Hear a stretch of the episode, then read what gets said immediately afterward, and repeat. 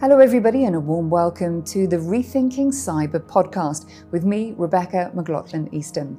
Today, we're delving into timely topics such as the fourth industrial revolution, preparing for quantum cyber threats, and increasingly sophisticated cybercrime, to name but a few. To help me steer the important conversation is one of the world's most respected futurists, scientists, and theoretical physicists. He is, of course, Professor Michio Kaku. He is the co founder of string field theory, which points to there being a multiverse of universes Dr. Kaku is also a professor at the City University of New York, as well as being a five times New York Times best-selling author. He also just happens to have around 5 million fans on Facebook. Dr. Kaku says that his goal in life is twofold. Firstly, to predict the trends in science that will really determine our future, and secondly, to help complete Einstein's fabled dream of a theory of everything, to unite all the forces of the universe.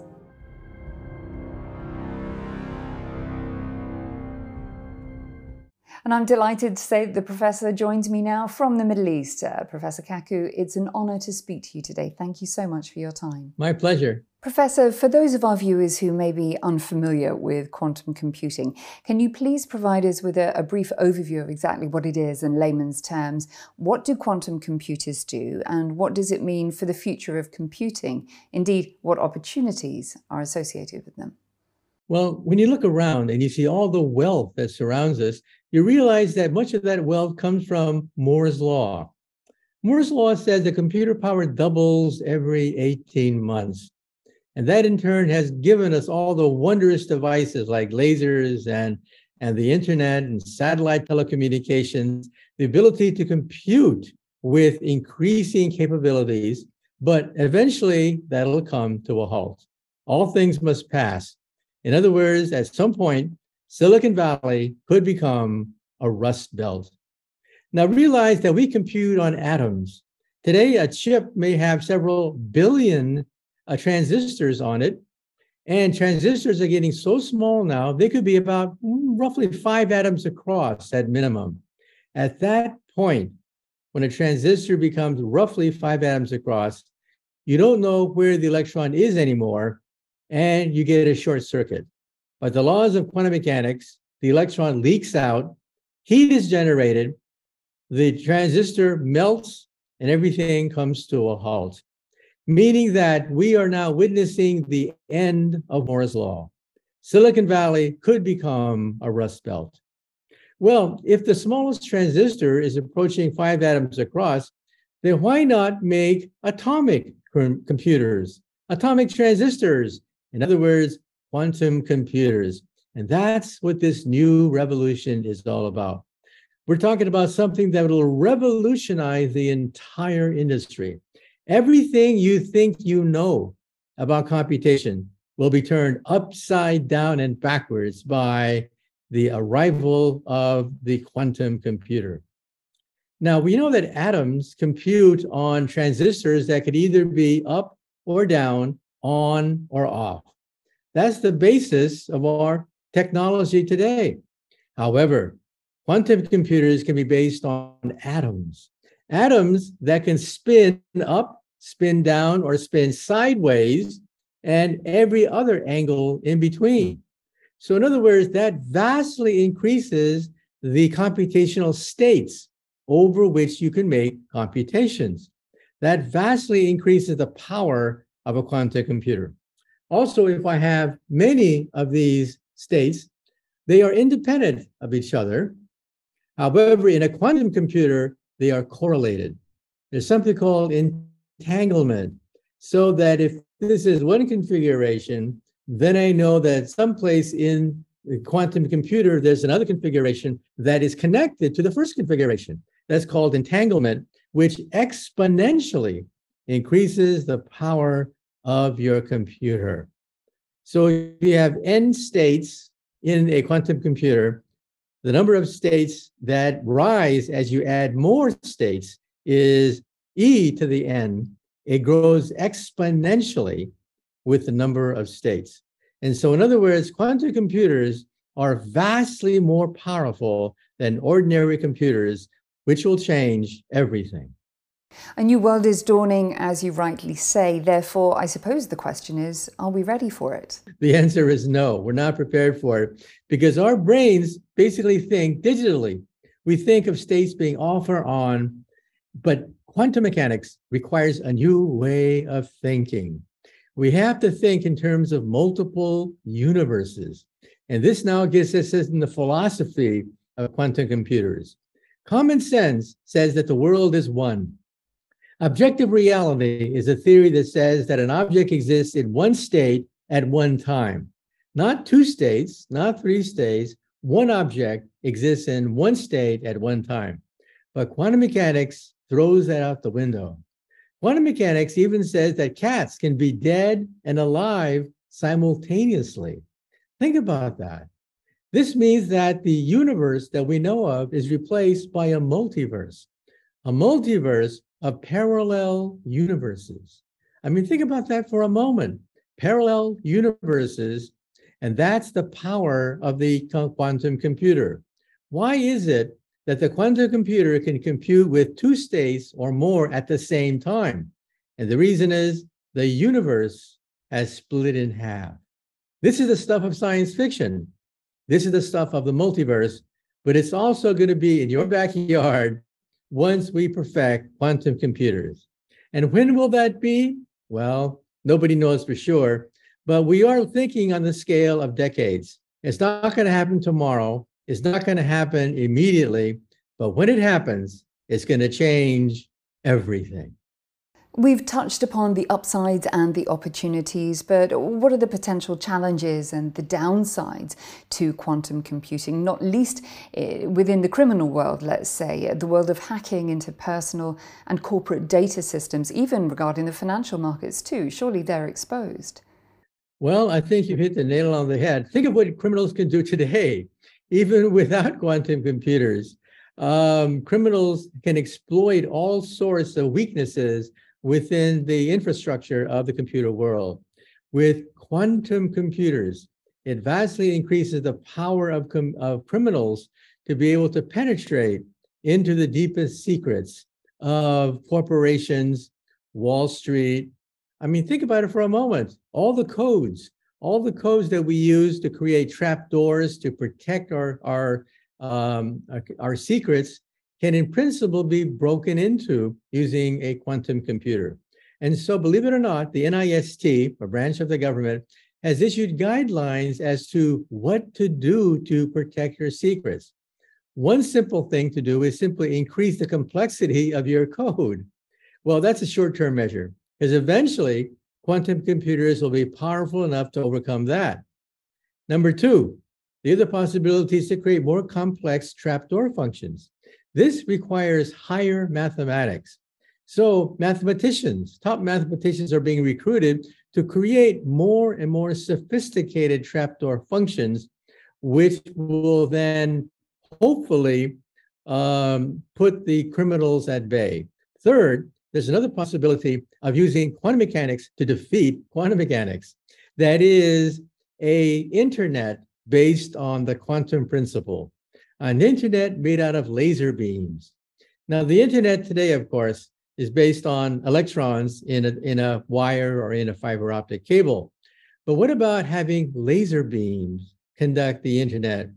You see, laser beams are based on light beams that are polarized. They're polarized in one direction, okay?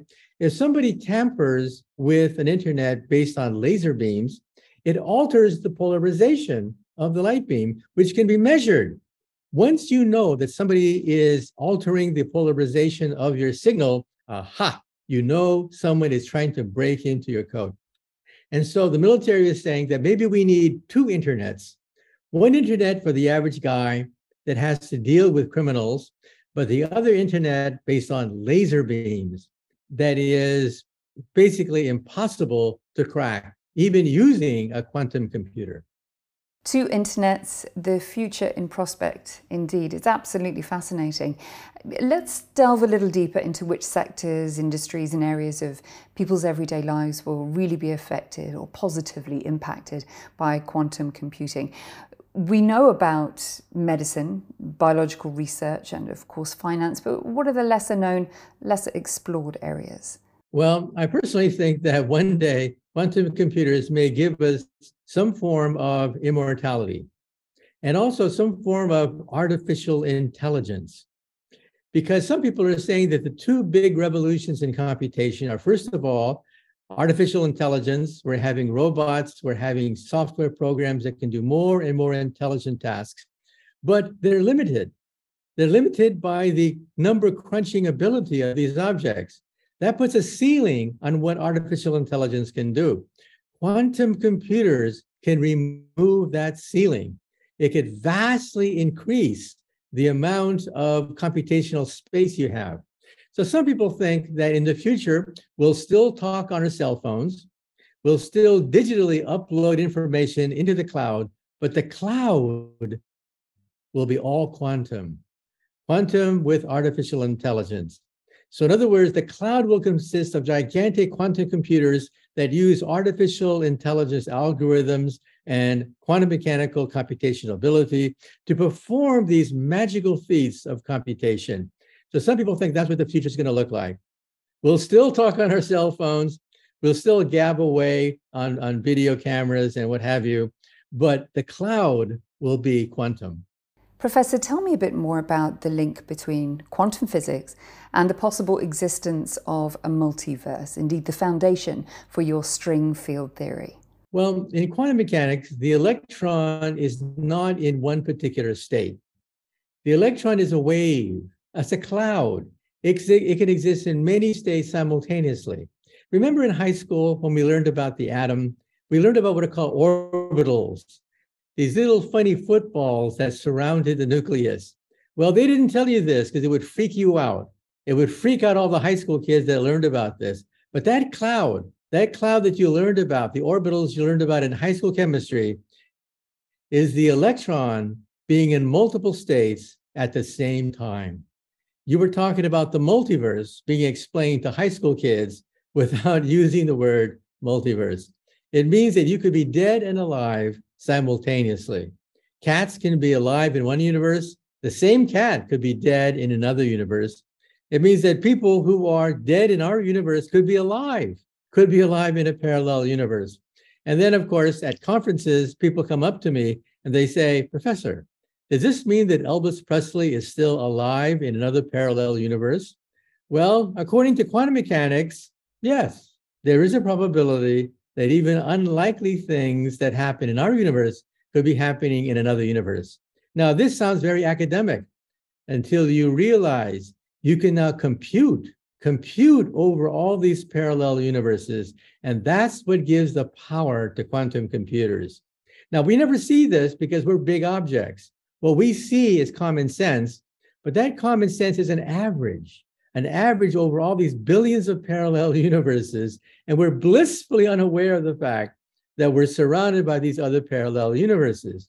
And so, in other words, common sense is incorrect. What you think of as common sense is wrong. Sorry about that. Common sense as we know it is redundant, you tell us. And Elvis may have left the building, but he's just stepped into another part of the multiverse. It's more than a little intriguing, uh, which leads me to my next question because this information that we're hearing today may take people a little time to disseminate. Um, it challenges the status quo that we've known for so long. So, my question is how should the world, uh, the public at large, people in general, best prepare for the future of cyberspace? Friend or foe? What kind of approach is needed, and who are the key actors involved? Well, I think we have to, of course, teach the public the fact that we're about to witness yet another leap in computer power. You see, the public was not uh, prepared for the leap from vacuum tube technology to transistors, and then transistors to, to circuit boards and, and the complexity of today. And that's why we have so many conspiracy theorists uh, who think that aliens from outer space they're the ones who invented the computer. They invented the internet.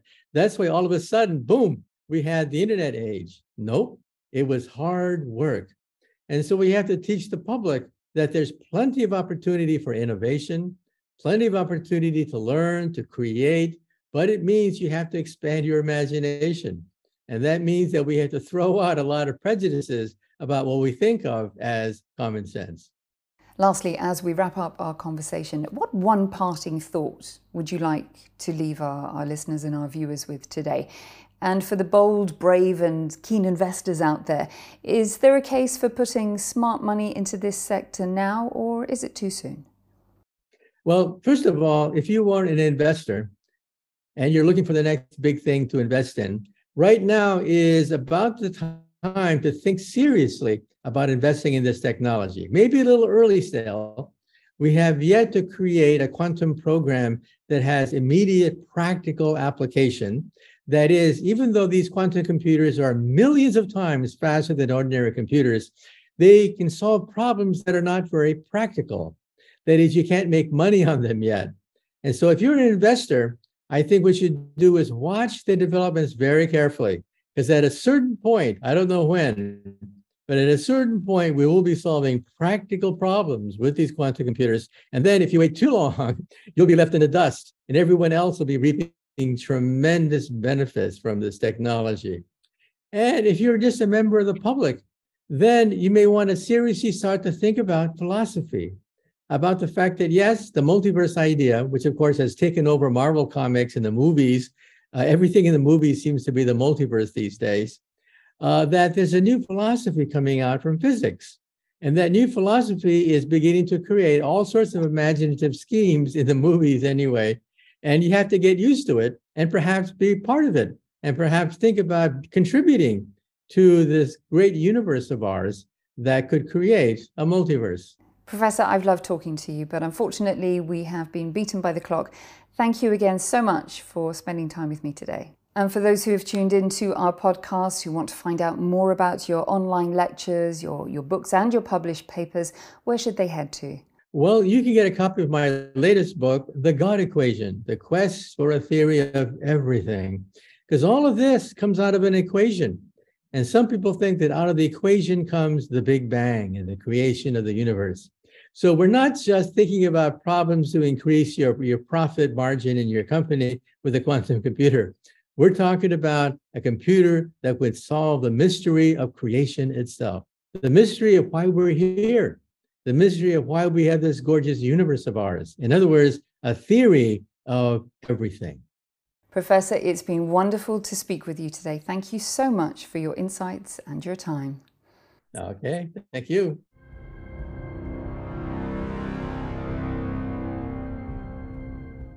Our thanks again to Professor Kaku for joining us for this episode of the Rethinking Cyber podcast. And thank you also to our listeners and our viewers right around the world. To find more episodes and interviews of this kind, just head to Apple, Spotify, YouTube, and wherever you would normally access your podcasts from.